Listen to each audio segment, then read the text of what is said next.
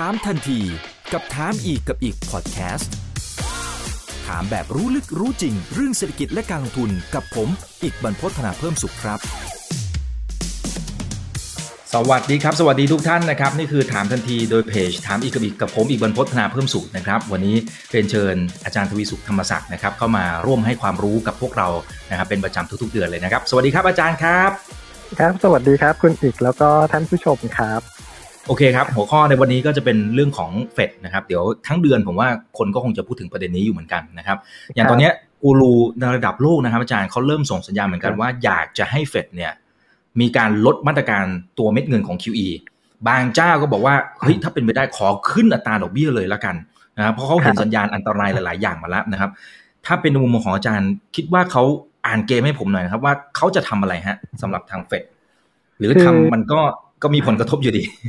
คือตอนนี้อย่างที่เคยคุยกันไว้หลาย ๆ ครั้งก่อนนะครับคุณอีกว่ารอบเนี้ยความกดดันอยู่ที่เฟดกับกระทรวงการคลังของอเมริกาทั้งสิ้นเลยครับแล้วก็เกมรอบนี้เป็นเกมเสี่ยงมาก ๆสำหรับเศรษฐกิจอเมริกาเองด้วยนะครับ เห็นข่าวล่าสุดคุณเจเน็ตเยเลนก็มีแผนจะมาจีนใช่ไหมครับ ก็ถ้าถ้าเป็นช่วงช่วงก่อนเนี่ยจะเป็นคุณไบเดนนี่แหละนะฮะมาเพื่อจะมาขายตราสารหนี้ให้กับจีนนะครับ แล้วก็เดี๋ยวเราก็คงทราบนะครับว่ารอบนี้ก็คงไม่น่าจะขายได้แล้วล่ะเพราะจีนก็จะลดพอร์ตตัวเอง แล้วก็จะต้องมาทำในเรื่องของเขาเรียกว่าอะไรนะ ตัว digital currency แล้ว ซึ่งตรงนี้จะเป็นเกมหักมุมเลยนะครับ ซึ่งซึ่งทั้งสองอย่างเนี่ยแล้วก็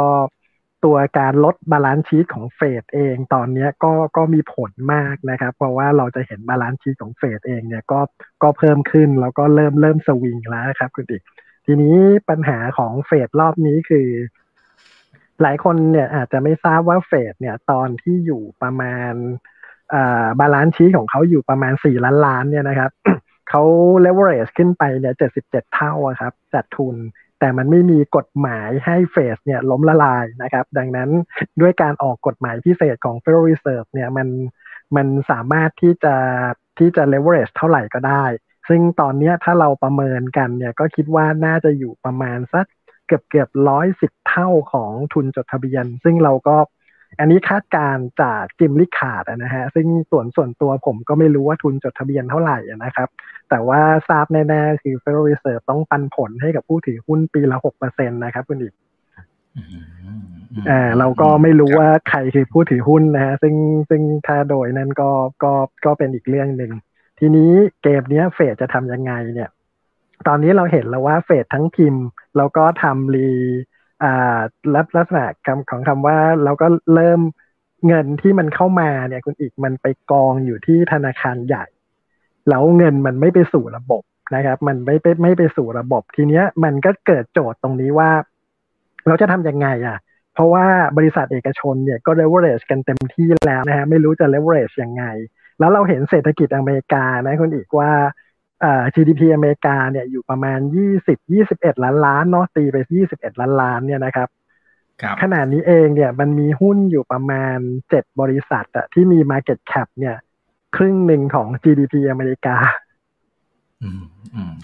ใช่ไหมครับ ประมาณ7บริษัท ซึ่งซึ่งเราอาจจะบอกก็ได้ว่าเขาเป็น global company นะทำให้บริษัทเนี่ยใหญ่มากขึ้น ใช่ไหมฮะ แล้วก็ไอ้เจ็ดแปดบริษัทเนี้ยก็กิน Market Share หนึ่งในสามของตลาดทุนของอเมริกาดังดังนั้นเนี่ย สิ่งที่เกิดขึ้นก็คือว่า เราจะปล่อยให้ใคร leverage ตอนนี้นะครับ เพราะว่าเพราะว่าเวลาที่ที่อัดเงินเข้าไปสู่ระบบเนี่ยกลายเป็นว่าเงินเนี่ยไม่เข้าสู่เศรษฐกิจจริง แล้วก็ตีกลับมากองอยู่ที่ธนาคารใหญ่ ดังนั้นพอกลับไปกองที่ธนาคารใหญ่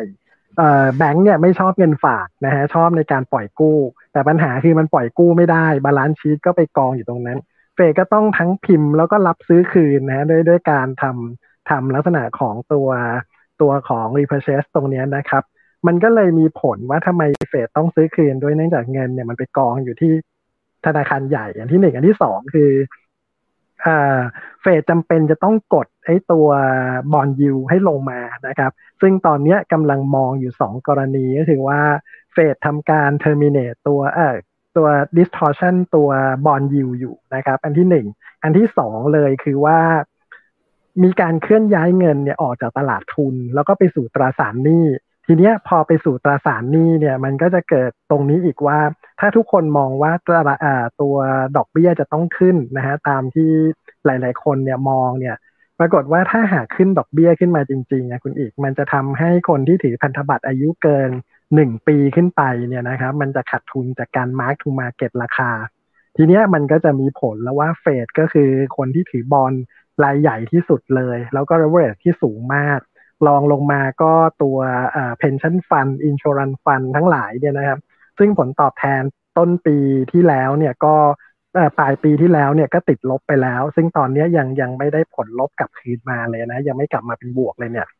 ตรงนี้แหละมันจะทำให้คนเนี่ยไม่กล้าใช้เงิน ซึ่งปรากฏว่าก็จริง ๆ หลังจากที่เขามีการพิมพ์ดีเบตเช็คให้เนี่ยนะครับ ทุกๆทุกๆเดือนให้กับผู้คนเนี่ย กลายเป็นว่าคนเนี่ยก็ ก็ใช้เท่าที่เท่าที่ต้องใช้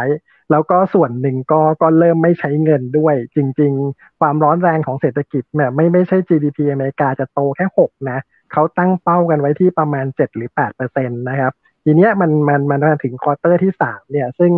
ไอตัว rebate check เนี่ยมันมันก็จะหยุดไปด้วยนะครับแล้วก็ทีนี้แหละเราจะเห็น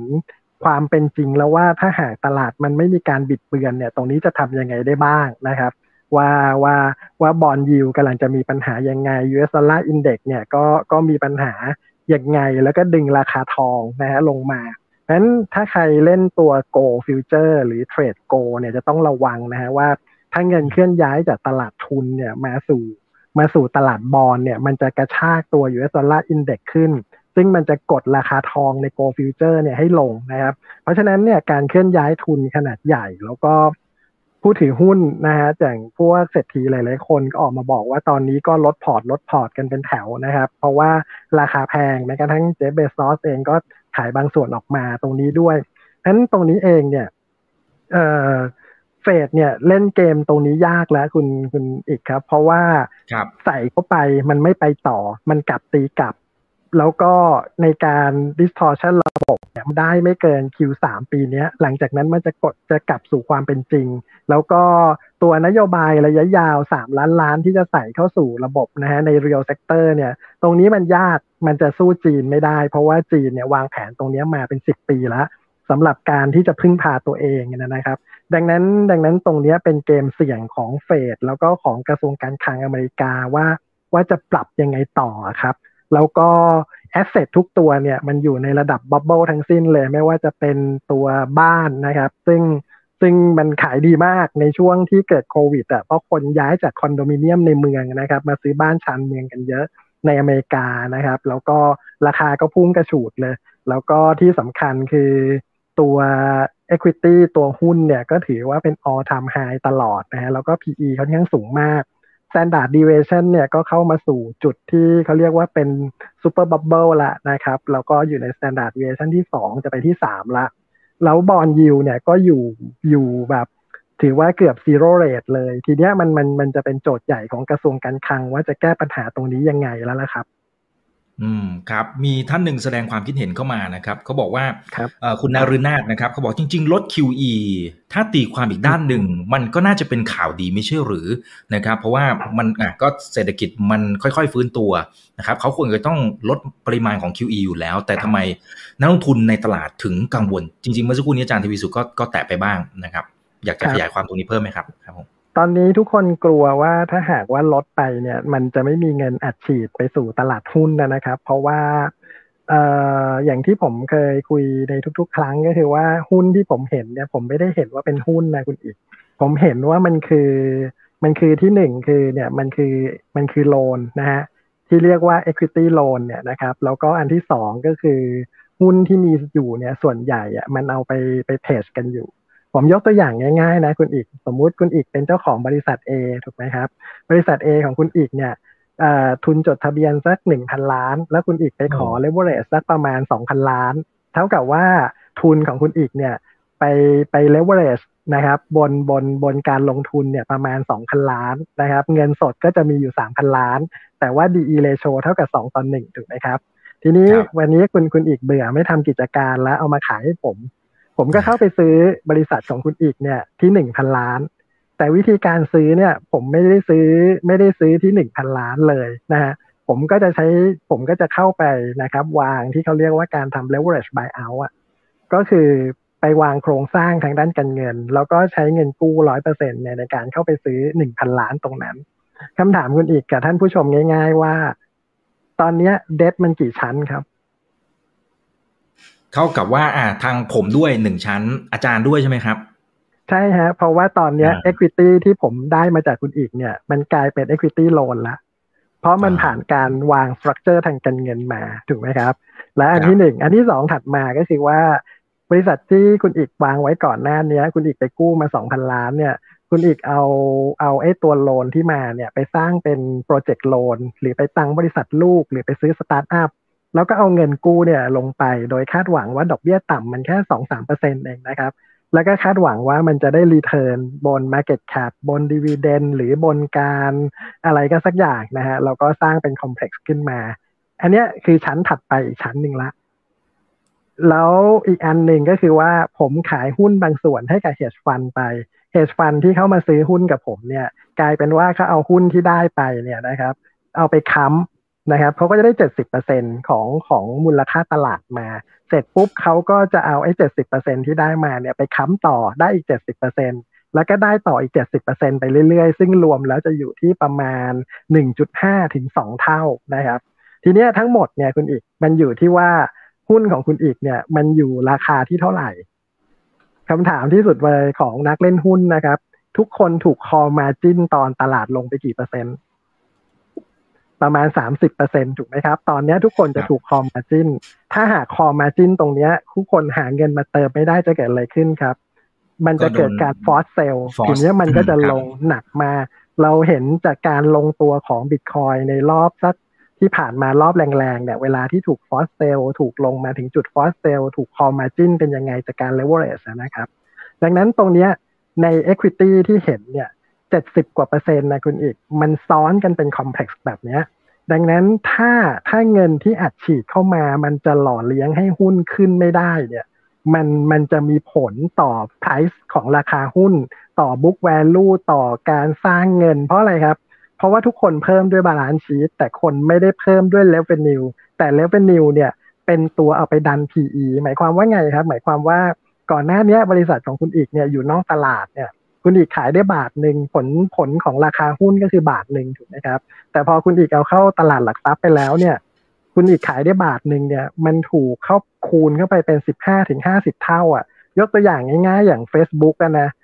เออเขาขายได้หนึ่งเหรียญเนี่ยมันขึ้นไปเจ็ดสิบเหรียญทุกครั้งอะนะฮะราคาหุ้นมันถึงอยู่ที่ PE เจ็ดสิบเท่าตั้งแต่ยี่ห้าเหรียญจนถึงสามร้อยเหรียญเนี่ยนะครับเพราะว่ามันมันถูก multiply ด้วยแบบนี้ ดังนั้นดังนั้นเนี่ยคือโครงสร้างว่าทำไมผมถึงบอกว่าไม่ควรให้ตลาดหุ้นลงนะฮะถ้าตลาดหุ้นลงเนี่ยการที่เขาเรียกว่าการ call cash เนี่ยมันจะหนักมากและที่สำคัญคือ cash ไม่มีให้ call แล้วเมื่อ call cash เนี่ยมันจะมีผลต่อ US Dollar Index นะฮะ US Dollar Index จะต้องการมาก เมื่อต้องการมากแล้วเนี่ยปรากฏว่ามันจะดึง US Dollar Index ขึ้น ดังนั้นมันจะทำการที่เรียกว่าผูกกับ Gold Future ไว้นะฮะดังนั้นถ้าหากว่า US Dollar Index ต้องการมาก ๆ มันจะดึง Gold Future เนี่ยลงมาแบบเรียลไทม์แล้วหลังจากนั้นเงินที่เงินที่เป็น US Dollar เนี่ยมันสามารถจะวิ่งไปโก หรือไปเป็นพวก asset backed security ตัวอื่น ๆ ได้ อันเนี้ยมันมันเป็นเรื่องของ ตัว mechanism ของของการลงทุน เราจะเห็นว่าทุกอย่างมันผูกกันหมด แล้วแบบเรียลไทม์ด้วยนะครับ อันเนี้ยอันนี้คือเหตุผลว่าทำไมนักลงทุนส่วนใหญ่กลัวว่าจะไม่มีเงินอัดฉีด เพราะทุกคนโตด้วย balance sheet ตั้งแต่ปีหลัง 2008 นะครับ อืมอืมครับครับ นี่เหมือนกับอยู่ในสภาวะที่ที่เสพติดในระดับหนึ่งเลยนะครับ นะฮะใช่ครับสองสามท่านเลยนะครับเขาบอกว่าเอาให้เห็นชัดๆเลยครับอาจารย์ว่าแล้วตลาดหุ้นไทยเนี่ย มันกระทบหรือไม่ ก็ในเมื่อตอนนี้ต่างชาติเขาขายไปเยอะแล้วนะครับ อาจารย์ มันจะยังมีผลกระทบอีกหรือครับ อืม ตลาดหุ้นไทยเนี่ยผมผมชอบมากเลยนะคุณอีกแม้เมื่อสักประมาณกลางปีที่แล้ว ผมได้ไปบรรยายร่วมนะครับ ก็คือคนคุยกันคนละรอบกับนักลงทุน VI ที่เป็นไอดอลของทุกคนแม้กระทั่งผมด้วยนะครับ ก็คือท่านดรนิเวศเนี่ยท่านก็ยังยังยังมองว่า การเปลี่ยนแปลงในรอบเนี้ยยังเป็นยังเป็น evolution อยู่นะฮะก็ไม่ไม่มันเป็นวิวัฒนาการของตลาดเนี่ยแต่ช่วงหลังเนี่ยที่จับสัญญาณท่านดรนิเวศเนี่ย ท่านมองว่ามันเป็นเรื่องของ revolution ละมันเป็นการเปลี่ยนในระดับโครงสร้าง แล้วที่สำคัญก็คือ ตอนนี้เริ่มเริ่มมีแนวความคิดที่เห็นเหมือนกันหมดแล้วสำหรับนักลงทุนระยะยาวนะครับว่าตลาดหุ้นเมืองไทยเราไม่มีบริษัทที่มีคุณภาพ ที่ไม่สามารถทานฟอร์มในอุตสาหกรรมยุคที่สี่ได้ ตอนนี้หลายคนใช้ตลาดหุ้นเนี่ยเป็น exit strategy ไม่ใช่ไม่ใช่เป็น growth strategy เราจะเห็นหุ้นขึ้นมากันเป็นพันพันเปอร์เซ็นต์นะนี่พื้นฐานไม่ตามเนี่ย อันนี้เรารู้กันง่าย ๆ ว่าเป็น exit strategy นะครับ เอามาเอามาเป็น exit กัน อันนี้ก็พูดกันตรงไปตรงมา ดังนั้นตรงนี้มันทำให้ คนที่เข้าไปเนี่ยจะจะ loss เงินไปอีกเยอะมากจากการที่ทำแบบนี้นะครับเนี่ยแหละมันคือเหตุผลว่าทำไมตลาดหุ้นไทยยังยังไปต่อไม่ได้อันที่หนึ่งอันที่สองเนี่ย ตอนเนี้ยต่างชาติขายออกไป ผมไม่รู้ว่าเขาขุดมาจากไหนนะคุณอีกขายกันขายแล้วขายรอด นักวิเคราะห์แต่ละท่านบอกว่าน่าจะขายหมดแล้ว มันก็ยังมีก๊อกแล้วก๊อกเล่ากันออกมานะครับจนเราก็ไม่รู้ว่าขายกันได้ยังไงนะ อันนี้อันเนี้ยอันหนึ่งที่เป็นตัวสะท้อนก็คือว่า อุตสาหกรรมบ้านเรามันไม่มีความน่าสนใจอีกอะเพราะฉะนั้นตัวที่ที่หนักกว่าวิกฤตเศรษฐกิจคือเรื่องของ disruption เนี่ยซึ่งวันนี้เราเห็นแล้วว่าหลายคนมองว่าไม่ใช่ evolution แล้วเป็น revolution ละ ดังนั้นการ revolution รอบนี้เองเนี่ยมันมันหวยถึงไปตกที่เวียดนามเนี่ยนะครับผมเคยคุยเมื่อสักปีกว่าๆว่าแบงก์ในเวียดนามเนี่ยมันกำลังถูกลด credit rating เนื่องจากหนี้เสียเนี่ย มีปัญหา แต่ปรากฏผ่านมาปีกว่าเนี่ยยังไม่เกิดอะไรขึ้นเลย เพราะอะไรครับ เพราะทันทีที่โฟล์มันไหลเข้าไปเรื่อยๆไหลไหลเข้าไปไม่หยุดเนี่ยนะครับ ยังไงก็ตามแบงก์ก็ไม่ล้มหรอกจนกระทั่งโฟล์มันหยุดไหลเข้าแล้วเรากลับข้างเป็นไหลออกอะตอนนั้นเดี๋ยวไปว่ากันอีกทีหนึ่งนะครับเอ่อตรงนี้แหละมันกลายเป็นว่าเอ่อนักลงทุนเองแม้กระทั่งบ้านเราก็กลัวเรื่องฟันโฟ ตอนนี้กลายเป็นว่ารายย่อยกับกองทุนเล่นกันเองนะครับ มันก็มันก็เห็นว่าไปไหนได้ไม่ไกลเวียงกันอยู่ร้อยจุด ซึ่งจริง ๆ การที่ไม่ไปไหนเลยยังจะดีกว่า ถ้าหากมันเป็นการปรับฐานใหญ่นะครับ อันนี้อันนี้เป็นอีกมุมหนึ่งดังนั้นดังนั้นตรงนี้เองเนี่ยสเสน่ห์ของของตลาดหุ้นเนี่ยมันถึงไปตกที่เอ่อที่อเมริกานะครับ ที่ประเทศจีนฮ่องกง ซึ่งตอนนี้ฮ่องกงกำลังจะกลายเป็นเหมือน NASDAQ จำลองนะครับ แล้วอีกตลาดหนึ่งที่ ทุกคนแบบไม่ค่อยมองนะ แต่ผมผมสนใจอยู่ก็คือว่าตลาดญี่ปุ่นนะครับ ญี่ปุ่นเนี่ยกำลังเป็นประเทศที่น่าจะผ่านการ disruption ได้ในหลาย ๆ บริษัทนะครับ แล้วก็อาจจะเป็นข่าวดีของญี่ปุ่นตรงที่ว่าโตโยต้าเนี่ยเดินเดินสายว่าเขาจะเปลี่ยนไปเป็นไฮโดรเจนนะครับ อุตสาหกรรมไฮโดรเจนเนี่ยทำให้ supply chain ของเขา ซึ่งจริง ๆ มันจะต้อง ถ้าเปลี่ยนไปเป็น EV เนี่ยมันจะหายไปประมาณสักเจ็ดสิบเปอร์เซ็นของ supply chain ทั้งโลกนะครับ มันมีผลกระทบต่อต่อต่ออุตสาหกรรมนะครับ ประมาณ 40%ของประเทศญี่ปุ่น ดังนั้นโตโยต้าเลยเลือกที่จะเล่นเกมเสี่ยงก็คือเดินทางด้านเป็นเป็นที่เขาเรียกว่าเป็น zero emission ร้อยเปอร์เซ็นเลยนะครับ ก็คือไปที่ไฮโดรเจน เพื่อจะรักษา supply chain ตรงนี้ไว้ ซึ่งตอนนี้อุตสาหกรรมรถยนต์ไฟฟ้าเนี่ยในที่สุดมันจะไปสู่ออโตนมัสแต่ทางเดินมันแยกเป็นสองทางก็คือ EV กับไฮโดรเจนนะครับ อันนี้อันนี้เป็นอีกมุมหนึ่งที่ว่าญี่ปุ่นเนี่ยหลาย ๆ บริษัทเนี่ยเริ่มทันฟอร์มตัวเองได้นะครับ อีกอันหนึ่งแล้วก็อีกตลาดหนึ่งซึ่งเงียบมากเลยคือตลาดสิงคโปร์นะครับตลาดสิงคโปร์เนี่ยหลังจากนี้มันจะเป็น financial hub ของของอาเซียน แล้วก็เกือบเกือบของเอเชียด้วย พอเขาทำลิงก์ลิงก์ตรงนี้ค่อนข้างเยอะนะคุณดิ ผมผมประทับใจระบบธนาคารในในสิงคโปร์มากเลยนะ อย่างเวลาเราจะซื้อกิจการอะไรเงี้ยเขาสามารถ approve แบบประมาณพันถึงห้าพันล้านเหรียญเนี่ยภายในสองสัปดาห์เอง แต่บ้านเราเนี่ยใช้เวลาเป็นแบบเป็นแบบครึ่งปีอะนะฮะกว่าจะผ่านนู่นผ่านนี่ผ่านนั่น ดังนั้นไม่ต้องแปลกใจว่า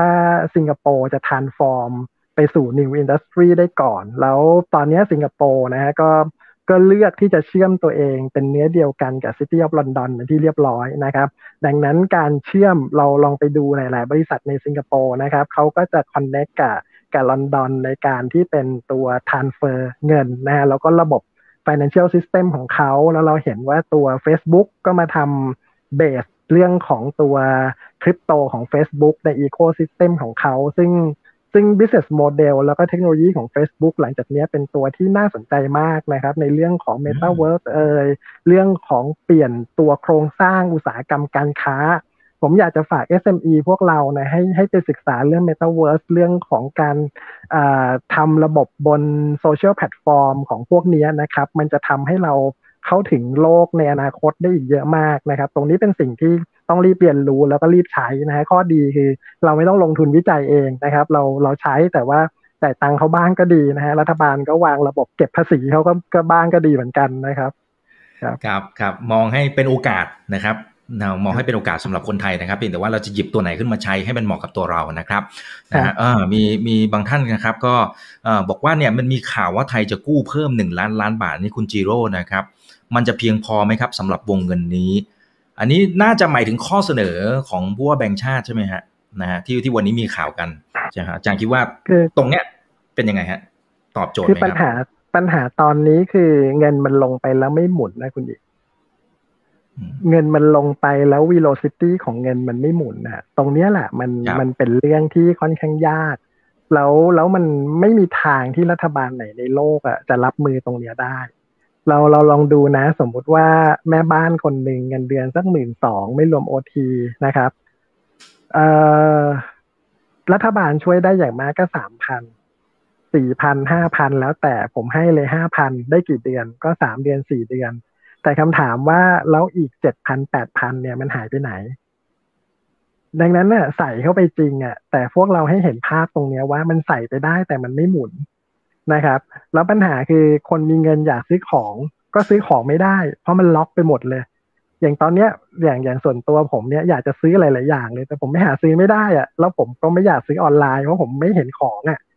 ผมอยากจะซื้อหลาย ๆ อย่างที่เอามาทำในเรื่องที่ต้องลงทุนนะครับ ในในในเรื่องของออฟฟิศเรื่องของอะไรประมาณนี้ผมก็อยากเห็นของก่อนนี่ก่อนนะแต่ว่าเราก็ซื้อไม่ได้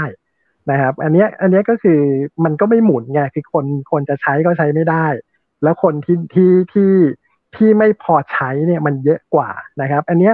คำถามว่าหนึ่งล้านล้านเนี่ย มันตอบไม่ได้มันอยู่ที่ว่าการล็อกเนี่ยมันจะยาวแค่ไหน ซึ่งซึ่งตอนนี้ตัวเลขสองหมื่นเนี่ยตราบใดที่ไม่หลุดพันลงมาเป็นหลักร้อยเนี่ย ผมว่ามันก็ยังไม่ใช่โจทย์ที่มันจะจบได้ง่าย ๆ นะครับ ผมคิดว่าพันต้นๆถึงหลักร้อยนี่ยสัญญาณดีมันจะเริ่มกลับมาครับ ทีนี้เนี่ยก็ก็อยู่แล้วก็ยิ่งมีระบบการเมืองเรื่องของวัคซีนตัวนั้นตัวนี้เลือกกันไปเลือกกันมาเนี่ยนะครับ มันก็ยิ่งทำให้การฉีดวัคซีนหรือการสั่งเนี่ยไปกดดันว่าจะต้องเป็นอย่างนั้นอย่างนี้ ซึ่งซึ่งถ้าเราสั่งของเราก็รู้ว่ามันไม่ได้ซื้อยิ่งของขาดตลาดแบบนี้ถูกไหมครับ สั่งมาล็อตใหญ่ ๆ มันไม่ได้มาได้ทันทีทันใดอะ นะครับ มันก็ต้องมีโปรเซสซึ่งตรงนี้แหละมันจะเป็นตัวตัวยืดเวลาของพวกเราออกไปอะครับคุณอีก ซึ่งตอนแรกผมไม่คิดว่าจะดึงมาถึงปลายเดือนสิงหาด้วยซ้ำตอนเนี้ยตอนเนี้ยมันสิงหานี่ผมก็ไม่แน่ใจว่ามันจะลงหรือเปล่าด้วย ใช่ใช่แล้วตอนนี้ทุกคนก็คิดเหมือนกันเลยว่าเฮ้ยเราเรายังไงต่อ ดังนั้นดังนั้นโจทย์ต่อไปตรงนี้ผมคิดว่ามันไม่ใช่ตลาดหุ้นแล้ว โจทย์หลังจากนี้คือ สภาพ ขาดเงินสดหรือ cash คันเนี่ยมันเกิดขึ้นเต็มที่แล้วซึ่งซึ่งปีที่แล้วผมเห็นว่าจะเกิด cash คันแต่ผมไม่คิดว่าหนักขนาดนี้นะน่าน่าจะเกิดละ แล้วตอนนี้สิ่งที่คุณอิกจะเริ่มเห็นถัดมาท่านผู้ชมจะเริ่มเห็นคือสิ่งที่ผมเตือนไว้แต่ต้นปีแล้วว่าการทยอยลด credit rating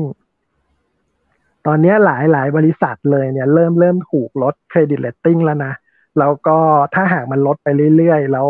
เดทของเราเนี่ยทะลุหกสิบเมื่อไหร่ บวกกับเก็บภาษีพลาดเป้าแบบนี้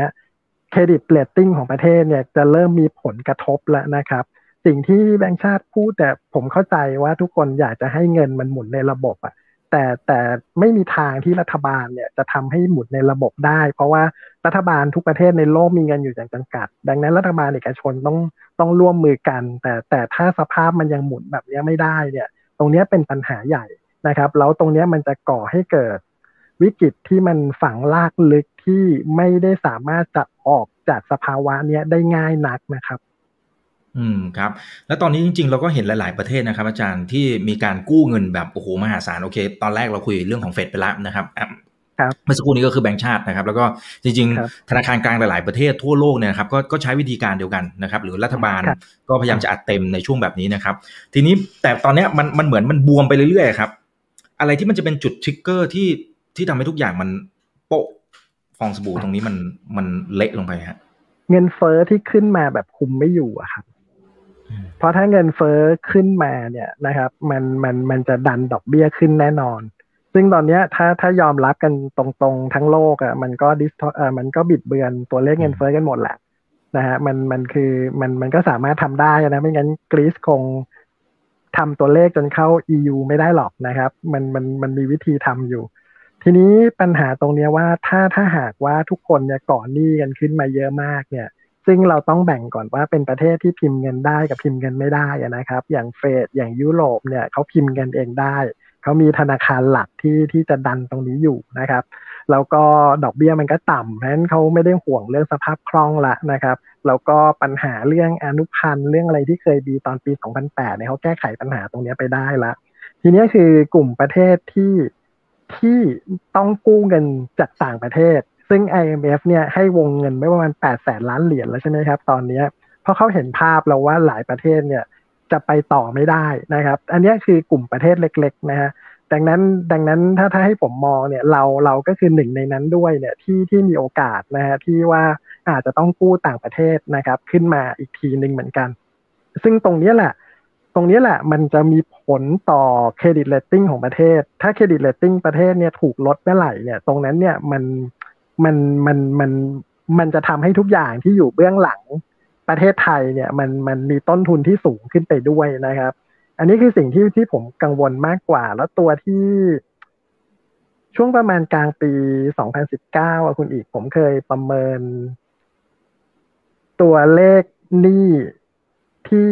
ต้องจับตามองเป็นพิเศษ เนี่ย ควรจะอยู่ประมันตอนนั้น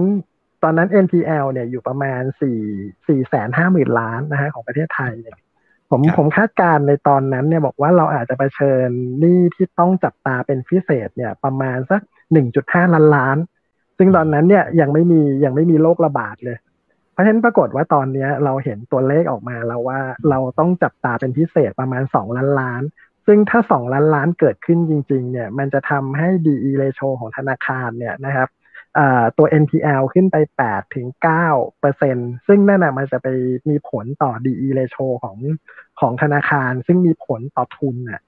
เราสิ่งที่ผมกังวลมากว่าวันนี้เราเราจะเดินไปถึงจุดต้องเพิ่มทุนไหมนะครับ แล้วก็สิ่งสำคัญที่สุดคือมันมีประทางที่แก้ได้ง่าย ๆ คือรัฐบาลต้องตั้งแบดแบงค์ขึ้นมา หรือเข้าไปเพิ่มทุนในพวกเครื่องมือเดิมที่เคยใช้ตอนปี 40 นะครับ เพราะว่าอะไรครับเพราะว่าถ้าเขาไปเพิ่มทุนโดยรัฐบาลเป็นหุ้นบริมสิทธิ์เป็นอะไรก็ได้เป็นแบบชั่วคราวเข้าไปเนี่ยนะครับ ใส่เข้าไปแสนล้านเนี่ยมันก็เลเวอเรจขึ้นมาได้ประมาณสักหกถึงแปดเท่าอะนะฮะรัฐบาลก็ค้ำก็ปล่อยกู้ไป แล้วก็ไปทยอยดึงหนี้เสียออกมา ตรงนั้นเนี่ยมันจะทำให้แบงก์เนี่ยไม่ต้องเพิ่มทุนนะครับแปลว่าปัญหาตอนเนี้ยแล้วก็เอาเอาไปเคลียร์เรื่องเรื่องตัวหนี้เสีย เพราะว่าถ้า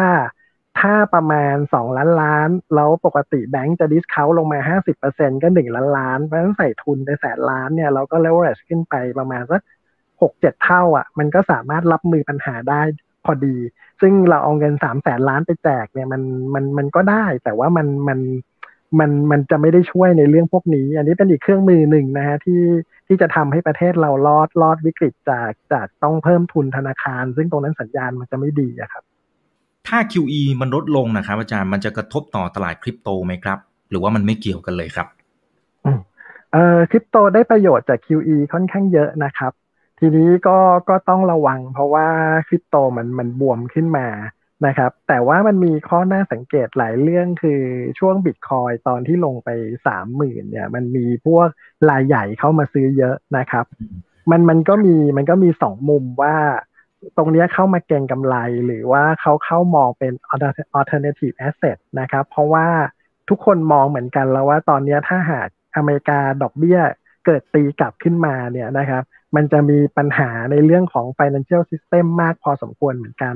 คือดอกเบี้ยขึ้นเนี่ยนะครับ ขึ้นมาระดับหนึ่งเนี่ยมันดี แต่ถ้าสมมุติว่ามันขึ้นแล้วตลาดหุ้นลงเนี่ย แล้วลงมาต่ำกว่า 30%เนี่ย ตรงนี้จะกลายเป็นปัญหาที่ใหญ่มาก เหมือนที่คุยเป็นไปตอนต้นรายการเรื่องของ debt complex กันนะครับ ถ้าใครชอบดูหนังเรื่อง Big Short อะที่อ่าเขาบอกว่าอะไรนะ ถ้าถ้าเกิดหุ้นเนี่ยมันขึ้นเนี่ยทุกคนแฮปปี้หมดอยู่แล้วไม่ต้องขึ้นมากขึ้นน้อยอะแต่พอเวลาหุ้นลงเนี่ย ทุกคนอาจจะไม่โอเค เพราะอะไรครับ เพราะว่า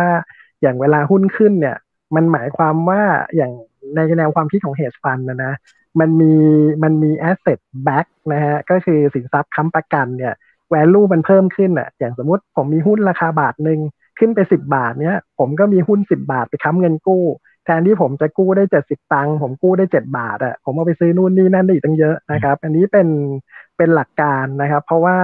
เพราะว่าในช่วงสิบห้าปีมาเนี้ยทุกคนแฮปปี้กับกับกับการสร้าง asset balance sheet มากคุณอิก มัน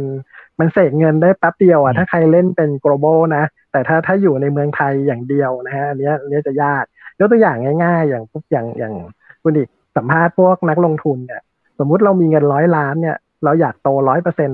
ใช่ไหมมันก็ขึ้นมาแค่สองร้อยล้านเนี่ยแต่ถ้าสมมติเราทำกิจการมูลค่าเงินหมุนเนี่ยร้อยล้านเนี่ยเราสามารถสร้าง asset balance sheet ขึ้นมาเป็นหนึ่งพันล้านเนี่ยไม่ยากหรอกนะฮะซึ่งตอนนี้หลาย ๆ เจ้าก็ทำกันนะแล้วก็โตขึ้นมาเป็นหมื่นล้านภายในระยะเวลาสั้นเนี่ย อันนี้มันมันเป็นเรื่องของ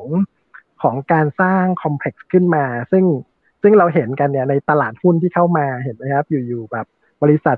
ห้าหกร้อยล้านโตขึ้นมาเป็นห้าหกพันล้าน แล้วก็รีบแบบ สร้าง balance sheet ตัวเองโตขึ้นไปเรื่อยๆเรื่อยๆนะฮะอย่างอย่างยกตัวอย่างอย่างอะไรนะ Gulf Energy อะอ่าคุณคุณอิกจะเห็นโครงสร้างใช่ไหมแค่เอาเข้ามาตลาดสามปีสี่ปีเมื่อถ้าผมจำไม่ผิดเนี่ย เราก็สร้างสร้างคอมเพล็กซ์ขึ้นมาโตแบบก้าวกระโดดอะนะฮะอันนี้นี่ก็เป็นอีกมุมหนึ่งนะครับครับครับอ่าก็เติบโตนะครับอย่างก้าวกระโดดในเวลาไม่กี่ปีนะครับ มีท่านหนึ่งครับคุณนัทวัฒน์นะครับเขาบอกว่า อยากให้อาจารย์ช่วยพูด ตลาดจีนหน่อย เช่นผมผมเดานะครับคือเขาเขียนมาแค่นี้นะครับ ผมเดาว่านะเช่น เนี่ยท่านสีจิ้นผิงนะครับ ก็โอ้โหปราบปรามโอ้โหรอบนี้หนักจริงๆนะอาจารย์นะครับแล้วมาแบบรัวๆแล้วแล้วล่าสุดก็ใช้คำว่าเหมือนกับมันจะเป็นอย่างนี้ไปอีก four years นะฮะคือคือหลายปีเลยนะครับ อาจารย์มองเกมตรงนี้ยังไงฮะผมเข้าใจจีนนะ แล้วเข้าใจอเมริกาด้วย ตรงที่ว่า ทุกคนโตด้วย Data ด้วยคลาวอะวันนี้ Facebook เอ่ย Microsoft เอ่ย Google เอ่ย รู้จักคุณอีกกับผมมากกว่าเรารู้จักตัวเราเองอีกจริงครับใช่ไหมฮะไอ้ Data พวกเนี้ยมันเอาเอาไปทำแล้วทุกคนเนี่ยรู้หมดเลยว่าเอาไปทำ Data ตรงเนี้ยมันได้ประโยชน์อะไร หรือจะเอาเอาไปขายได้ยังไงบ้างอะไรอย่างเงี้ยนะครับ เพราะฉะนั้นจีนเห็นแล้วว่า มันถ้าหากมันไปอยู่ในมือของเอกชน แล้วเอกชนเอาไปทำเนี่ย มันจะกลายเป็นว่าเขาอะเข้ามาคอนโทรล government จุดหลักที่ที่ทำให้จีนตระหนักเรื่องนี้มากก็คือฝีมือของคุณทรัมป์นะครับคุณทรัมป์ทำให้เห็นหลายๆอย่างรวมทั้งการที่เอ่อ giant tech เนี่ยทำกับคุณทรัมป์ด้วย ก็คือก็คืออยู่ๆปิดปากคุณทรัมป์เลยบนทวิตเตอร์เฟซบุ๊กยูทูบทุกอย่างนะฮะ แล้วก็พวกเนี้ยสามารถที่จะปิดได้เลยงั้นคำถามว่าถ้าอย่างนั้นเนี่ยตัวตัว power ที่แท้จริงเนี่ยมันไปอยู่ที่มันไปอยู่ที่บริษัทเอกชนไม่ได้อยู่บนบน government สิ ใช่ไหมครับ อันนี้อันนี้มันมันเป็นอันหนึ่งเลยนะที่ที่จีนเริ่มเห็นผลผลตรงเนี้ยว่าว่ามันไม่ดีแล้วหลายๆบริษัทในจีนเนี่ยวิ่งวิ่งไปวิ่งไปจดทะเบียนที่ตลาดหุ้น n a s d a q ตลาดหุ้นนิวยอร์กกันเนี่ยนะครับ ตรงนี้แหละมันมันเลยเป็นผลว่าแทนที่มันจะไปดึงทุนมาได้ กลายเป็นว่าข้อมูลที่เกิดขึ้นเนี่ยมันจะวิ่งไป แล้วถ้าหากเกิดเหตุการณ์นี้เกิดขึ้นเนี่ย คำว่า smart city ในอนาคตมันจะถูก control ด้วยด้วยเอกชน ไม่ถูก control โดย government ดังนั้นมันมันก็จะเป็นสองเรื่องคุณอิกว่า ถ้า government เป็น government ที่ดีอะนะครับมีมีคุณธรรมที่ดีเนี่ย อันเนี้ยมันก็มันก็โอเค แต่ถ้า government เป็น terrorist ขึ้นมาล่ะ อันเนี้ยมันมันจะยิ่งเลวร้ายนะครับแล้วไอ้ที่เลวร้ายกว่าเราเห็นว่าจริง ๆ แล้วเป็นแบบ ดูเหมือนเป็นคนดีอะแต่จริง ๆ เป็นเทอร์ริสอยู่ข้างหลังสร้างภาพ ซึ่งเราก็จะเห็นในโลกเสรีหลาย ๆ ประเทศก็เป็นแบบนี้หมดนะครับ ดังนั้นดังนั้น Data ที่เกิดขึ้นเนี่ยนอกจากประเทศจีนเอง มันยังเป็น Data ที่เชื่อมกับระบบโลกด้วย ผมคิดว่าจีนเนี่ยคงคงจะต้องปรับตรงนี้เริ่มจากคุณแจ็คหมา เริ่มจากหลาย ๆ เจ้าที่ที่เกิดขึ้นนะแล้วก็การลงทุนของ SoftBank ของ w a r b u r g p i c a s ของอะไรเนี่ย ซึ่งกลุ่มเหล่านี้คือกลุ่มของผู้ที่มีอำนาจ เพราะอย่าง SoftBank ไปลงทุนเนี่ยก็ถูก funding โดยธนาคารจากอังกฤษนะฮะหลาย ๆ เจ้าก็ก็ funding ให้กับ SoftBank ไม่งั้นเขา acquire บริษัท Arm ไม่ได้หรอกนะครับแล้วก็ตอนนี้จะ swap หุ้น Arm ไป NVIDIA เนี่ยซึ่งถ้าใครศึกษานะฮะโลกของ ดิจิตอลทั้งหมดเลยเนี่ย NVIDIA เนี่ยคือsuperpower เลยอีกอันหนึ่งของตัว system เลยนะ โดยเฉพาะเรื่องของ Smart City Autonomous Car แล้วก็เรื่องของ Metaverse ในอนาคตนะครับ อันเนี้ยมันมันมันอยู่ในนั้นในหลาย ๆ อันเหมือนกัน แล้วก็ ผมคิดว่าตรงนี้แหละจีนกำลังจะต้องจัดระเบียบเพื่อให้การคอนโทรล Data การ control ของผู้คนเนี่ยอยู่บนระบบ Smart City นะฮะ นั้นก็เรื่องของ Ethic Ethic ที่อยู่ข้างใน เพราะว่าการเอา regulator เนี่ยไปไปอยู่บน system ให้ artificial intelligence จัดการเนี่ยมันคือสิ่งสำคัญที่เขาจะวางระบบตรงนี้ด้วยเหมือนกันใน ถ้าถ้าใครไปดูโครงสร้างของ smart city นะครับหนึ่งในนั้นคือการพิพากษาแบบ real time ถ้าเราพิพากษาแบบ real time เนี่ยเป็นยังไง ก็ยกตัวอย่างง่ายที่สุดเลย ไม่มีคนขับรถผิดกฎจราจรในจีนแล้วเดี๋ยวนี้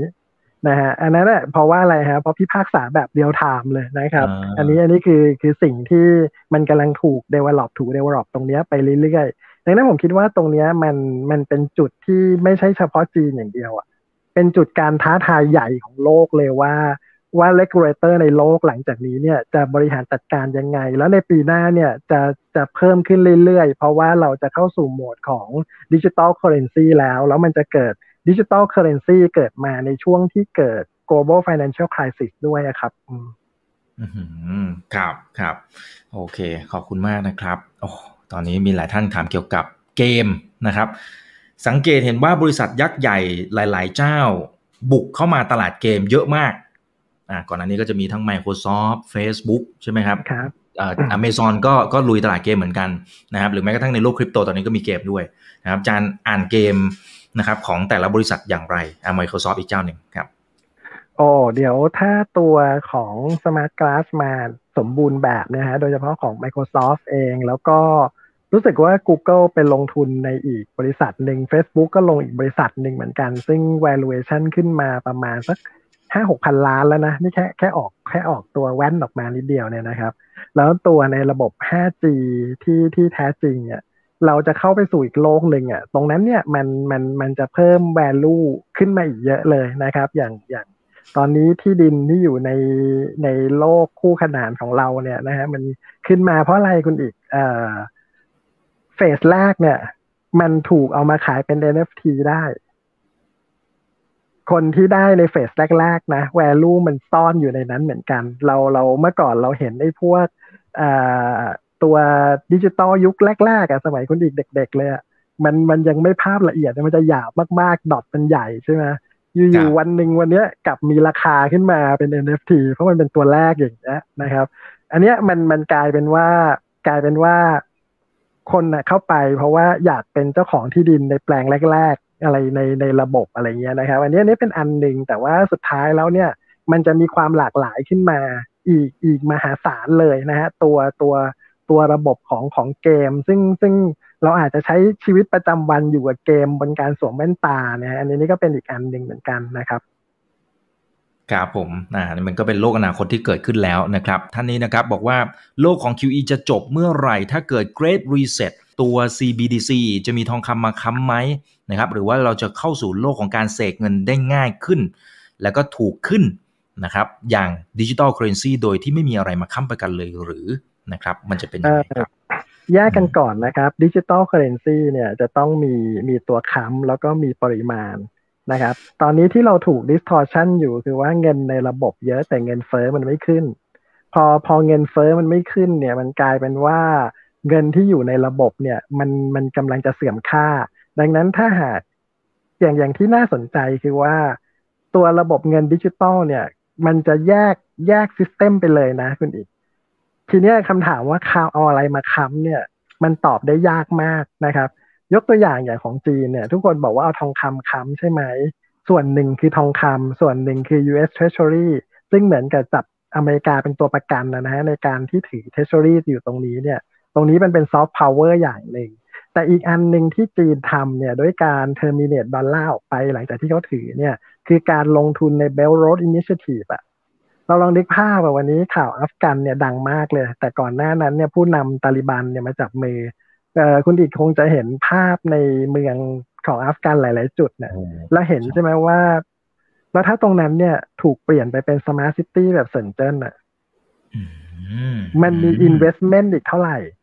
เพราะฉะนั้นหลักๆการการลงทุนที่สำคัญเลยนะครับ อย่างถ้าเราย้อนกลับไปสักสามสิบปีที่แล้วเนี่ย คนเข้าไปในจีนเนี่ย เขาไม่ได้มองว่าจีนไม่มีอะไร แต่เขาจะมองว่าเขาจะสร้างจีนขึ้นมายังไง จากนั้นเงินของ City of London เนี่ยมันก็ถึงเข้าไปตั้งแต่ปี 1980เนี่ยเราลองนึกภาพดูว่าเซี่ยงไฮ้จากที่เป็นเมืองเก่าๆแล้วไม่มีอะไรเลยเนี่ย แล้วเป็นตึกล้าฟ้าเต็มไปหมดเนี่ย มันมันเกิด investment return เท่าไหร่ ดังนั้นดังนั้นโลกที่อยู่ในตะวันออกกลางเอยโลกหลาย ๆ อันเนี่ยมันไม่มีอย่างที่เราเห็นในภาพเนี่ย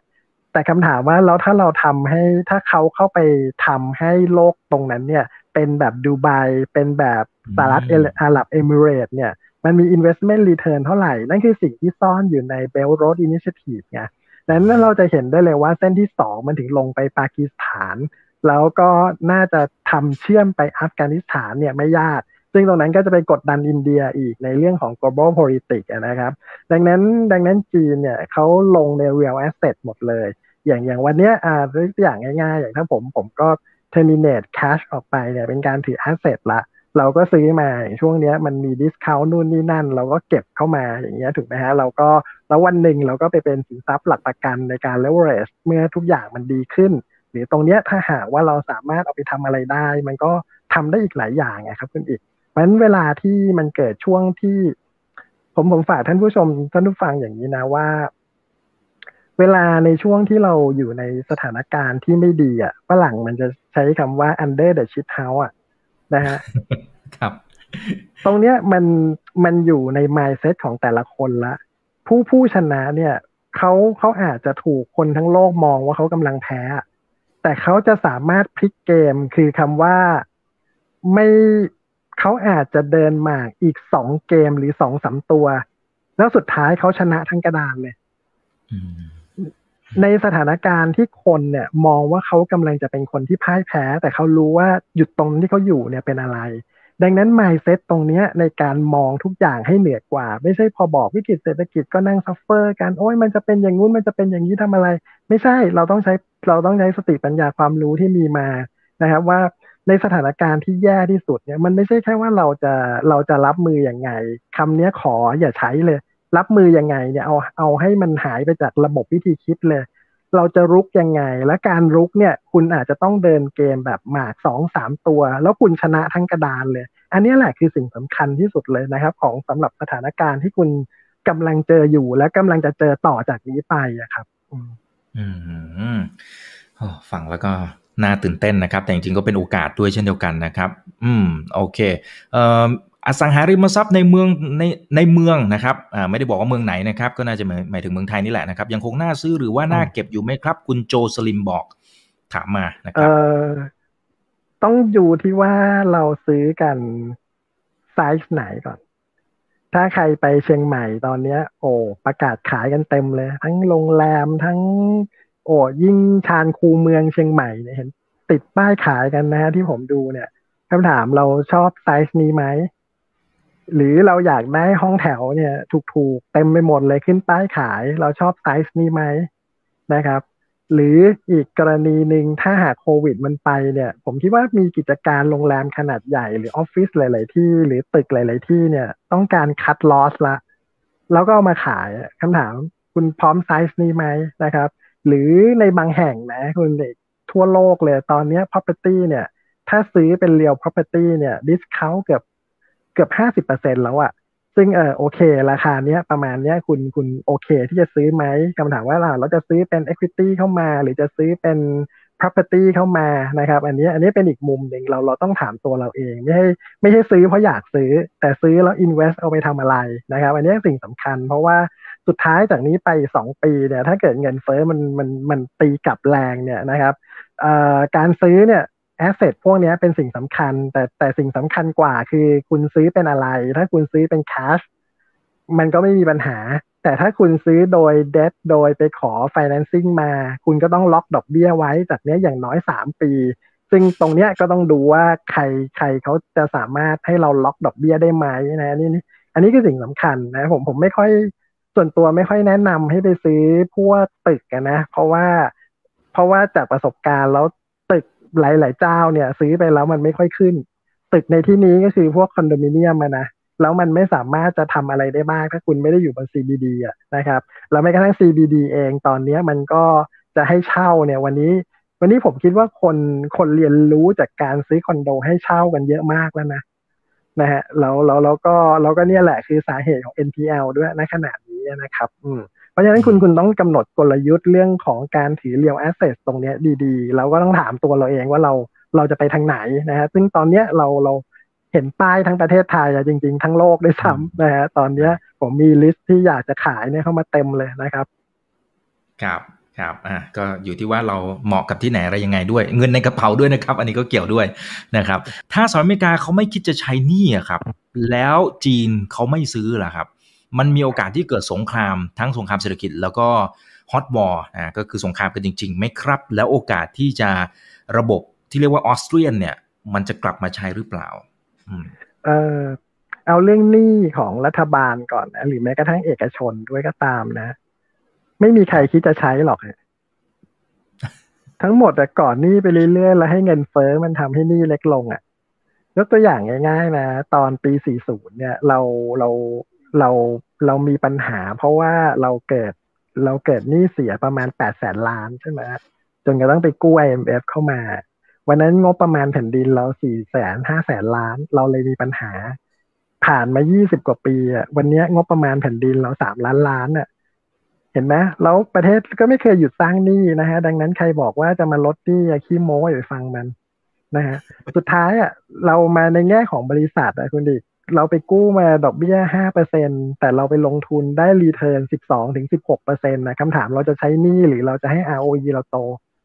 ถูกไหมฮะเพราะฉะนั้นคนที่ leverage เขาก็ดูแล้วว่า return on equity มันคุ้ม ถ้าหากมันคุ้มแล้วก็สามารถจัด financing ได้ ก็ไม่มีใครอยากให้นั่นหรอกเพราะอะไรอะ เพราะว่าพอคุณได้รับเงินมาบริษัทคุณดูมีอนาคต คุณ leverage เท่าไหร่เงินที่เข้ามาก็ไปคูณเข้าไปเป็น PE ตลาดราคาหุ้นมูลค่ามันก็ขึ้นอะ นะฮะไปดูในในในในเซ็ตเทรดมีใครบ้างไม่มีนี่นะฮะมีแต่ว่ามีมากมีน้อยเท่านั้นเอง แล้วก็ไปดู ROE อะว่ามัน return มันคุ้มไหมดังนั้นทุกคนเหมือนกันหมด แต่ว่าคนที่ถามตรงนี้เนี่ย ผมคิดว่าส่วนใหญ่จะเป็นคนที่เป็นมนุษย์เงินเดือน มนุษย์เงินเดือนเนี่ยรายได้เรามี ceiling อยู่นะครับ อย่างคนทั่วไปก็เงินเดือนเนี่ยคือ ceiling มากที่สุดก็เป็น director เป็นซีออะไรเงินเดือนก็ เจ็ดแปดแสนก็ว่ากันไปนะ แต่ส่วนใหญ่ก็ฐานบ้านเราเนี่ยห้าหมื่นถึงแปดแปดหมื่นเนี่ยค่อนข้างเยอะนะครับ ระดับแสนห้าถึงสามแสนเนี่ยก็ก็อีกระดับหนึ่งแต่ว่าไม่ได้เยอะมากเนี่ย เพราะฉะนั้นพอมาตรงเนี้ยทุกคนติดซิลลิงของของรายได้หมดละแต่เอกชนที่ออกมาทำธุรกิจเองเนี่ยไม่มีซิลลิงตรงนี้ พอไม่มีซิลลิงตรงนี้การขยายนี่เนี่ยมันถึงขยายเรื่อยๆ แล้วนี่คือเหตุผลที่ว่าทำไมเวลกัปมันถึงต่างกันนะครับเพราะฉะนั้นอันนี้อันนี้เป็นอีกอันหนึ่งเวลามองนี่อะอย่าเป็น positive หรืออย่า negative เกินไป มองว่าจะใช้ประโยชน์จากมันยังไง ตรงนี้สำคัญกว่านะครับ เพราะฉะนั้นไม่มีประเทศไหนหรอกจะมีจะลดหนี้อะเพราะอะไรฮะเพราะว่ามันเอามาลงทุนนู่นนี่นั่น แล้วเดี๋ยวเงินเฟ้อมันมันก็ทำให้หนี้ลด แต่ปัญหาคือเงินเฟ้อมันไม่ขึ้น แล้วมัน distortion เงินเฟ้อมาจนกระทั่งพอเงินเฟ้อตีกลับทีเดียว อันนี้มันจะเป็นปัญหา เพราะว่ามัน low interest rate แล้วพอมันตีกลับมันรีโอมันตรงเนี้ยมันมันจะมีปัญหากับคนที่กู้เงินนะครับ เพราะอะไรฮะเพราะว่าคุณนึกง่าย ๆ ว่าเอาแค่คุณไปฟิกดอกเบี้ยซื้อบ้านอะ4.5เปอร์เซ็นเนี่ย พอขึ้นไป 6-7เปอร์เซ็นต์นะคุณเหนื่อยไหมโอเค อาจจะจ่ายเท่าเดิม แต่ว่าคุณก็รู้แล้วว่าเนื้อเงินที่ใส่ไปเทียบกันเนื้อดอกเบี้ย เนื้อดอกเบี้ยมันเยอะกว่าอยู่แล้วถูกไหมครับ ดังนั้นเนี่ย เวลาเป็นหนี้ตรงเนี้ยมันมันต้องดูด้วยว่าพอดอกเบี้ยตีกลับเนี่ยมันจะเกิดปัญหา เพราะฉะนั้นปัญหาที่สำคัญที่สุดเลยก็คือไปอยู่ที่ equity price นะครับ ก็คือราคาหุ้น แล้วก็ bond price ตรงนี้แหละ อันนี้สำคัญครับอืมครับครับขอบคุณมากเลยนะครับ คุณภูริบอกว่าอุตสาหกรรม semiconductor นะทั้งในระดับโลก แล้วก็ถ้าเจาะไปที่ทางฝั่งของจีน มันจะมีโอกาสเติบโตไหมครับ ในสภาวะที่รัฐบาลจีนเนี่ยเขาคุมเกมอยู่นะครับ อ่อต้องใช้คำว่าจีนจัดระเบียบอะจริง ๆ เรื่อง semiconductor เนี่ยผมผมคุยเรื่องนี้มาตั้งแต่เมื่อสี่ห้าปีที่แล้วตั้งแต่โลกยังไม่ค่อยรู้จัก ผมเองก็ไม่รู้จักเลยพอดีผมไปนั่งฟังบรรยายที่หนึ่งนะฮะในในต่างประเทศอะ่ะเขาบอกจีนกำลังจะมีปัญหาเรื่อง semiconductor ซึ่งถ้าเราไปดูเรื่องเครื่องบิน MH17 ที่หายไปของมาเลย์ อั นนั้นก็เป็นข่าวซึ่งไม่มีข้อมูลยืนยันนะว่ามันมีพิมพ์เขียวของ semiconductor อยู่ด้วยนะฮะ มันก็เลยถูกบังคับให้เป็นลงในที่ที่หนึ่งขึ้นมาเนี่ยเอ่อตรงนั้นเนี่ย จีนเนี่ยกำลังต้องการตัวตัวเทคโนโลยีระดับสูงของ semiconductor ธุรกิจเนี่ยมันแปลกนะคุณอิก มีเงินยังทำไม่ได้เลยมีเงินระดับรัฐบาลจีนยังทำไม่ได้เลย นั่นคือเหตุผลว่า ทุกอย่างในโลกขนาดนี้มันต้องใช้ semiconductor หมด แล้วมันเป็นสเกลที่ใหญ่นะฮะจากเนี้ยไปจนถึงปี 2030 เนี่ยมันจะโตมากเป็นปีปีละร้อยร้อยเปอร์เซ็นต์แล้วดูงบของสเมกล่าสุดนี้ก็โตเป็นร้อยเปอร์เซ็นต์ถูกไหมครับแม้กระทั่งจะขยายโรงงานนะคุณคุณอีกลองนึกภาพง่ายๆว่า จะทำห้องที่ผลิตอะไม่ให้มีฝุ่นเลยเนี่ย ง่ายไหมไอ้ไอ้เนี่ยแค่ไม่ให้มีฝุ่นเลยเนี่ย ในห้องในการผลิตเนี่ย มันก็ไม่ง่ายแล้วนะครับ อย่างอย่างผมไปที่หัวเว่ยเนี่ยมันต้องใส่ชุดต้องใส่อะไรเข้าไปแล้วในห้องที่ผลิตเองเนี่ย ก็ยังเป็นห้องที่เข้าไปไม่ได้ด้วยนะ เพราะเดี๋ยวความชื้นของเรามีผลกับการผลิตของเขาอะยากมากคือคือขนาดเนี้ยกันขนาดเนี้ยเพราะธุรกิจตรงนี้เป็นอะไรที่มีเงินไม่ได้ แต่มันกำลังโตแบบมหาศาลมากๆเลยนะครับ แต่ว่าราคาหุ้นว่ากันอีกทีหนึ่งแต่ แต่เราลองนึกภาพถ้าหุ้นมันไม่ขึ้นน่ะแต่ยอดขายมันโตร้อยเปอร์เซ็นร้อยเปอร์เซ็นอย่างเงี้ยเรื่อยๆเนี่ยคุณว่าในที่สุดอะราคาหุ้นมันดิสคาวไหมล่ะนะฮะเราบางทีเราเราก็ลองลองแบบใจเย็นกันนิดนึง แต่เพราะฉะนั้นพอเราเห็นแล้วว่าอุตสาหกรรม 4.0 ในในสิบ pillar ของอุตสาหกรรมมีอะไรบ้างไม่ใช้ ดังนั้นน่ะนั่นคือคำตอบของของ semiconductor นะครับ อ๋อครับโอ้มีหน้าก่อนหน้านี้ขึ้นมาหลายเด้งเลยนะครับ หลาย ๆ ตัวนะครับอ่าถ้าฝั่งนี้ก็ยังมีโอกาสไปได้ต่อนะครับเอ่อคุณมุทิตานะครับ ก็บอกว่าทิศทางราคาน้ำมันเนี่ย ในมุมของอาจารย์คิดว่าจะเป็นอย่างไร มีโอกาสจะไปพิกน่าจะหมายถึงรอบรอบนู่นนะครับน้ำมันขนาดนี้นะครับ ก็ผมคิดว่าอยู่ประมาณสักหกสิบถึงเจ็ดสิบห้าเนี่ยนะครับ ก็ก็เทรดกันไปสนุกสนานกันดี แต่ว่ามันจะเบรกแปดสิบเมื่อไหร่นะฮะ เมื่อเมื่อระเบิดลงที่อิสราเอลนะครับเมื่อเมื่อมีสงครามใหญ่เกิดขึ้นในไม่นานเนี้ยนั่นแหละมันจะทำให้ราคาน้ำมันอาจจะพีคไปที่ร้อยี่สิบถึงร้อยห้าสิบได้ แต่การขึ้นรอบเนี้ยเป็นการขึ้นเพื่อเพื่อเป็น exit strategy ของอุตสาหกรรมน้ำมันนะครับ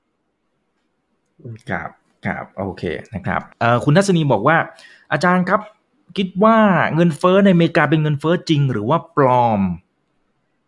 ครับอันนี้ตอบยากนะครับ เพราะว่าราคาของมันก็แพงขึ้นนะนะแต่เงินเฟ้อมันก็ไม่ขึ้น อันนี้ผมผมก็มันมันก็มันก็คงมี process ตรงนี้อยู่ แต่สุดท้ายมันมันบิดเบือนไม่ได้ครับเพราะว่าราคาอาหารเนี่ยมันมันก็จะปรับขึ้นจริงนะครับ แล้วก็ อเมริกากับตลาดหุ้นเนี่ย GDP ของอเมริกากับตลาดหุ้นบางทีมัน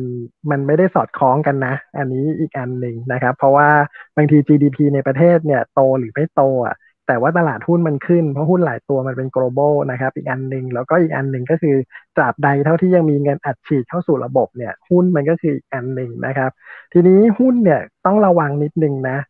หุ้นที่ดีหลาย ๆ ตัวในโลกเนี่ยแม้กระทั่งในอเมริกาในยุโรปในจีนเองก็ตามเนี่ยนะครับหุ้นดีแค่ไหนก็ตามเนี่ย ตอนนี้กองทุนมันถือเยอะ เราลองนึกภาพง่าย ๆ ว่า คุณอีกกับผมไปถอนกองทุนเนี่ย วันเนี้ยอีกสามวันเราก็ได้เงินสดเข้าบัญชีเราใช่ไหมครับ ทีบวกสองหรือทีสามเนี่ย เพราะฉะนั้นหมายความว่าถ้าเราไปถอนกันเยอะ ๆ เนี่ย ไม่ว่าหุ้นดีแค่ไหนเนี่ยเขาก็เทเพ ราะมันต้องขายต้องเอาเงินสดมาคืนพวกเราอย่างเงี้ยนะครับ เพราะฉะนั้นเราเวลาหุ้นลงแรงๆเนี่ย คุณเป็นลิสต์ไว้เลย บริษัทที่อยู่ในโลกอนาคตอะ่ะแล้วก็สอยช่วงนั้นอะ่ะ ไม่ว่าบริษัทดีแค่ไหนถ้าอยู่ใน index นะครับ แล้วตลาดหุ้นอเมริกามีหุ้นเนี่ยมีกองทุนถืออยู่เจ็ดพันกว่ากองนะฮะคุณไปลิสต์ไลน์บริษัทเลยนะ หรือแม้กระทั่งจีนเนี่ย คุณเห็นไหมพอ flow ไหลออกเนี่ย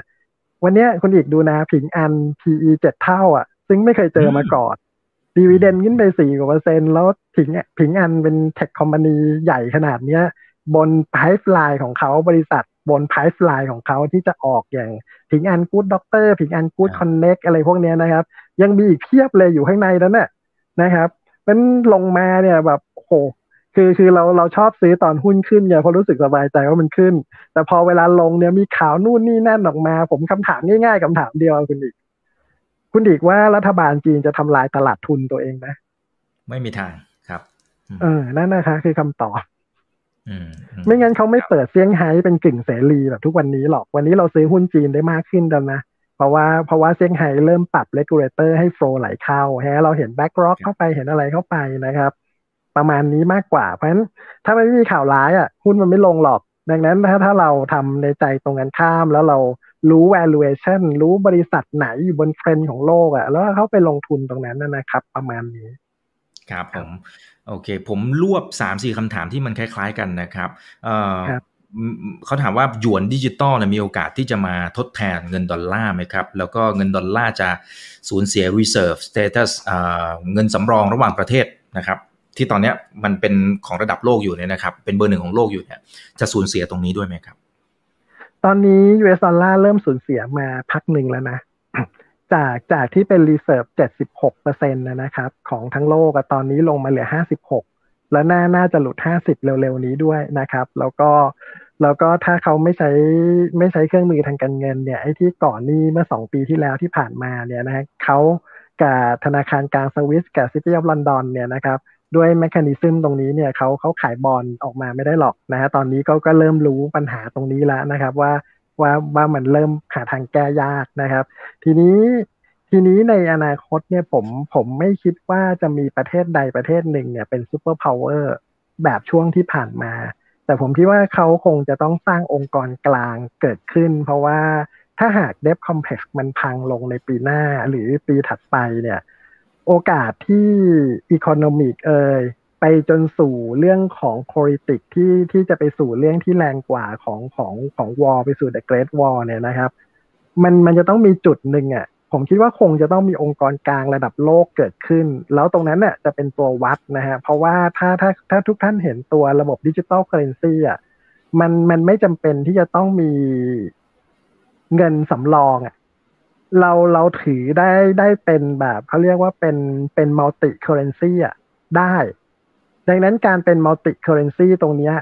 มันจะไม่มีเงินนอกเหนือจากระบบหรือเงินที่พิมพ์เกินเข้ามาในระบบ เพราะว่ามันถูกล็อกบนตัวตัวตัวตัว cloud ที่ที่เอ่อบนบนตัว system ใหญ่ของเขานะฮะมันจะสืบมันจะสืบค้นได้ได้ทั้งระบบ ถ้าใครดูเรื่องตัวระบบ DLT คุณก็คุณก็จะรู้ตรงนี้แล้วว่าเงินมันถูก tracking ได้ทั้งทั้งระบบแบบ real time ดังนั้นดังนั้นเงินเนี่ยมัน มันอาจจะต้องพาร์ทเรื่องของตัวจำเป็นจะต้องมีตัวระบบเงินสำรองออกไป แล้วมันจะเข้าสู่ว่าพวกเราทุกคนเนี่ยถ้าทำกิจการเป็นระดับ global อะมันจะสามารถถือ multi currency ได้อย่างวันนี้ถ้าใครเปิด account ที่สิงคโปร์ที่ฮ่องกงหรือสวิสเนี่ยคุณก็ถือ multi currency อยู่แล้วนะครับ ซึ่งซึ่งตรงนี้แหละมันมันจะเป็นอีกมิติหนึ่งแล้วก็การโอนเงินโดยไม่ผ่านระบบ SWIFT เนี่ยโดย wallet to wallet อะแล้วก็ แล้วก็ตัวแบงก์ชาติของแต่ละที่เนี่ยแล้วเขามาประมวลผลหลังจากเราโอนแล้วเนี่ยซึ่งทั้งหมดเนี่ยมันจะเกิดแบบเรียลไทม์เนี่ยนะครับผมคิดว่าตรงนี้แหละมันมันจะเปิดโฉมหน้าใหม่ของของ financial system ของโลกแบบสิ้นเชิงเลยอะครับ ในในช่วงสามปีจากนี้เป็นต้นไปครับ อืมครับครับ โอเคครับ สุดท้ายครับอาจารย์พอดีมีตอนแรกว่าจะจบแล้วนะครับ แต่ว่ามีประมาณห้าหกท่านเขาบอกว่าตอนเนี้ยเหนื่อย กับน่าจะหมายถึงภาวะเศรษฐกิจนะครับ แล้วก็อาจจะเรื่องโควิด ที่มันจำนวนผู้ติดเชื้อมันยังคงเพิ่มมากขึ้นอยู่หนึ่งคือขอกำลังใจนะครับสองก็คือว่าทำอะไรได้บ้างอะคือตอนนี้เราเราคุยกันอ่าเรื่องลงทุนนู่นนี่นั่นแต่เนี่ยหลาย ๆ ท่านบอกว่า ตอนนี้ก็แค่ทำงานหาเช้ากินค่ำนะครับทำอะไรได้บ้างครับ เออตอนนี้รักษาใจตัวเองก่อนนะฮะดูข่าวน้อยลง ดูวันนี้ข้อดีของของซิสเต็มคือเราเลือกดูได้นะครับ ไม่ต้องไปนั่งไถโซเชียลมีเดียดูทั้งวันหรอกเพราะมีแต่เรื่องทำร้ายจิตใจทำร้ายกำลังใจนะครับ ที่บ้านผมก็ติดโควิดมานะครับ แล้วก็แล้วก็เนี่ย เราก็ผ่านมาได้ด้วยด้วยด้วยวัคซีนที่ถูกได้ค่ากันบางส่วน แล้วก็ด้วยที่มีอยู่เนี่ย พึ่งพึ่งฉีดกันไปคนละเข็มนะครับ แต่ว่าผ่านด้วยสมุนไพรไทย ซึ่งก็ถูกด้อยค่าว่าเป็นเปลือกไม้กับใบไม้ แต่วันนี้มันมีตรงเนี้ยอยู่ ดังนั้นผมไม่ได้วิตกกังวลกับเรื่องโรคระบาด เราดูแลตัวเองบนความรู้ที่มีเราก็ถามคุณหมอถามอะไรที่เกี่ยวข้อง แล้วเราก็อยู่ในสถานการณ์ที่เราก็ต้องจัดการร่างกายตัวเอง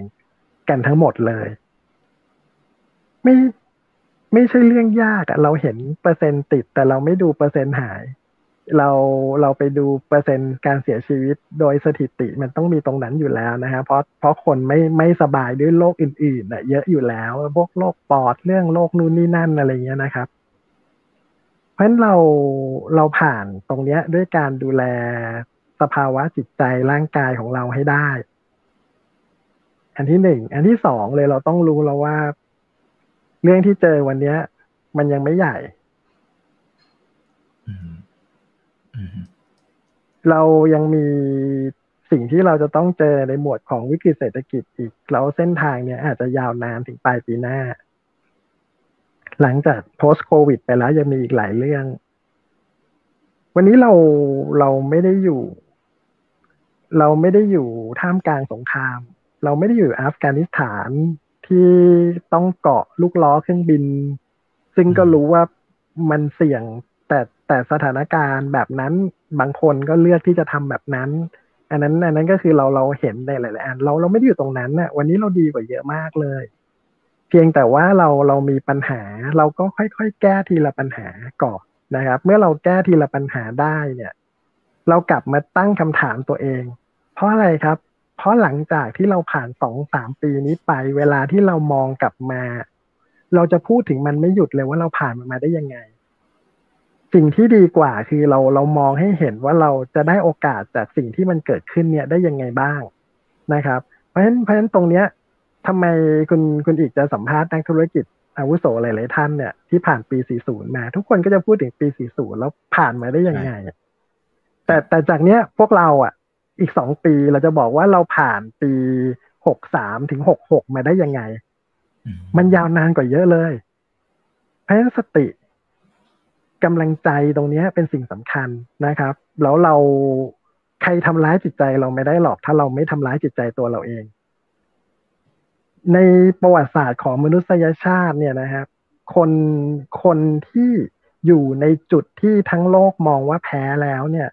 สามารถพลิกตัวเองเนี่ย ให้มาเป็นผู้ชนะบนหมากทั้งกระดานได้มีมากมายเหลือเกินหนึ่งในนั้นคือสมเด็จพระนเรศวรมหาราชเนี่ย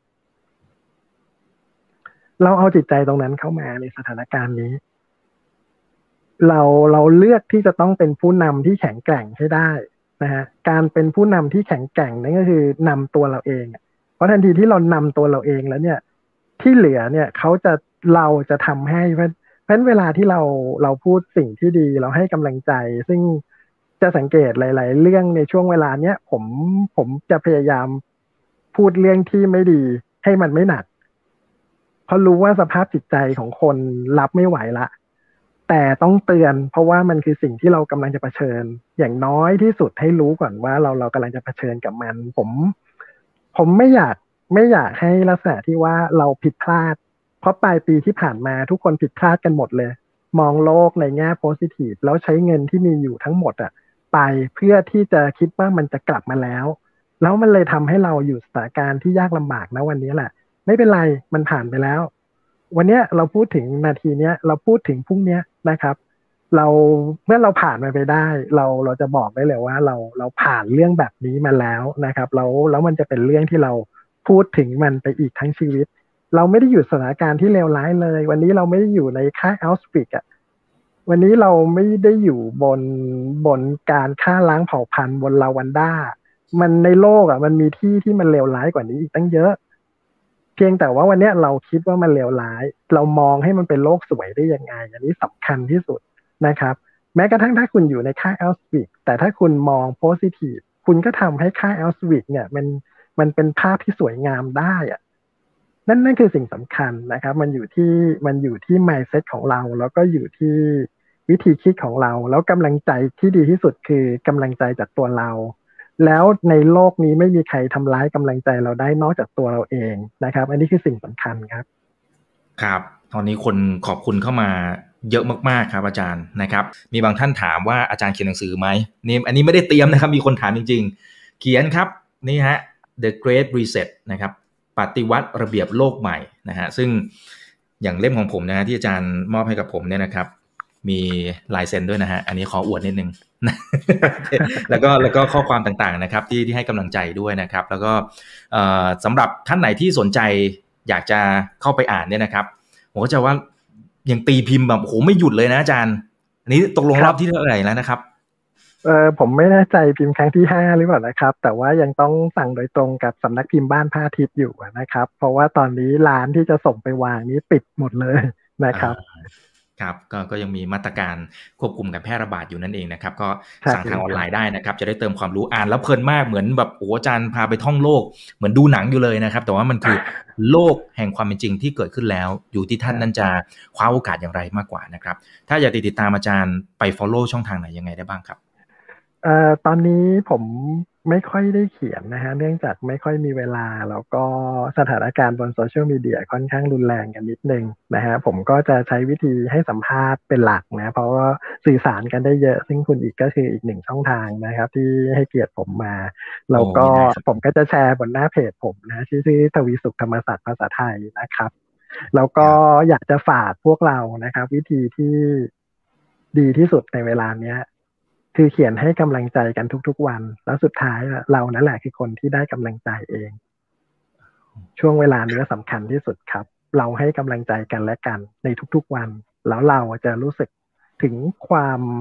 อบอุ่น แล้วก็ความสงบสุขในจิตใจในช่วงเวลาที่ยากลำบากที่สุดแบบนี้นะครับครับมันก็จะเป็นพลังบวกที่เติมให้แก่กันและกันนะครับ ขอบพระคุณอาจารย์มากครับ ขอบพระคุณมากนะครับ เดี๋ยวเดือนหน้าขออนุญาตเป็นเชิญใหม่นะครับ ขอบพระคุณมากนะครับครั้งหน้าจะเป็นเรื่องไหนเดี๋ยวรอติดตามนะครับ อย่าลืมนะครับว่าเริ่มต้นวันนี้ดีที่สุดขอให้ท่านโชคดี และขอมีสุขภาพในการใช้ชีวิตครับ นี่คือถามบันทีโดยเพจถามอีกกบิกครับ วันนี้สวัสดีครับ ถ้าชื่นชอบคอนเทนต์แบบนี้อย่าลืมกดติดตามช่องทางอื่นๆด้วยนะครับไม่ว่าจะเป็น Facebook, YouTube, Line Official, Instagram และ Twitter จะได้ไม่พลาดการวิเคราะห์และมุมมองเศรษฐกิจและการลงทุนดีๆ แบบนี้ครับ อย่าลืมนะครับว่าเริ่มต้นวันนี้ดีที่สุด ขอให้ทุกท่านโชคดี และมีอิสรภาพในการใช้ชีวิต ผมอีกบรรพฒนาเพิ่มสุขครับ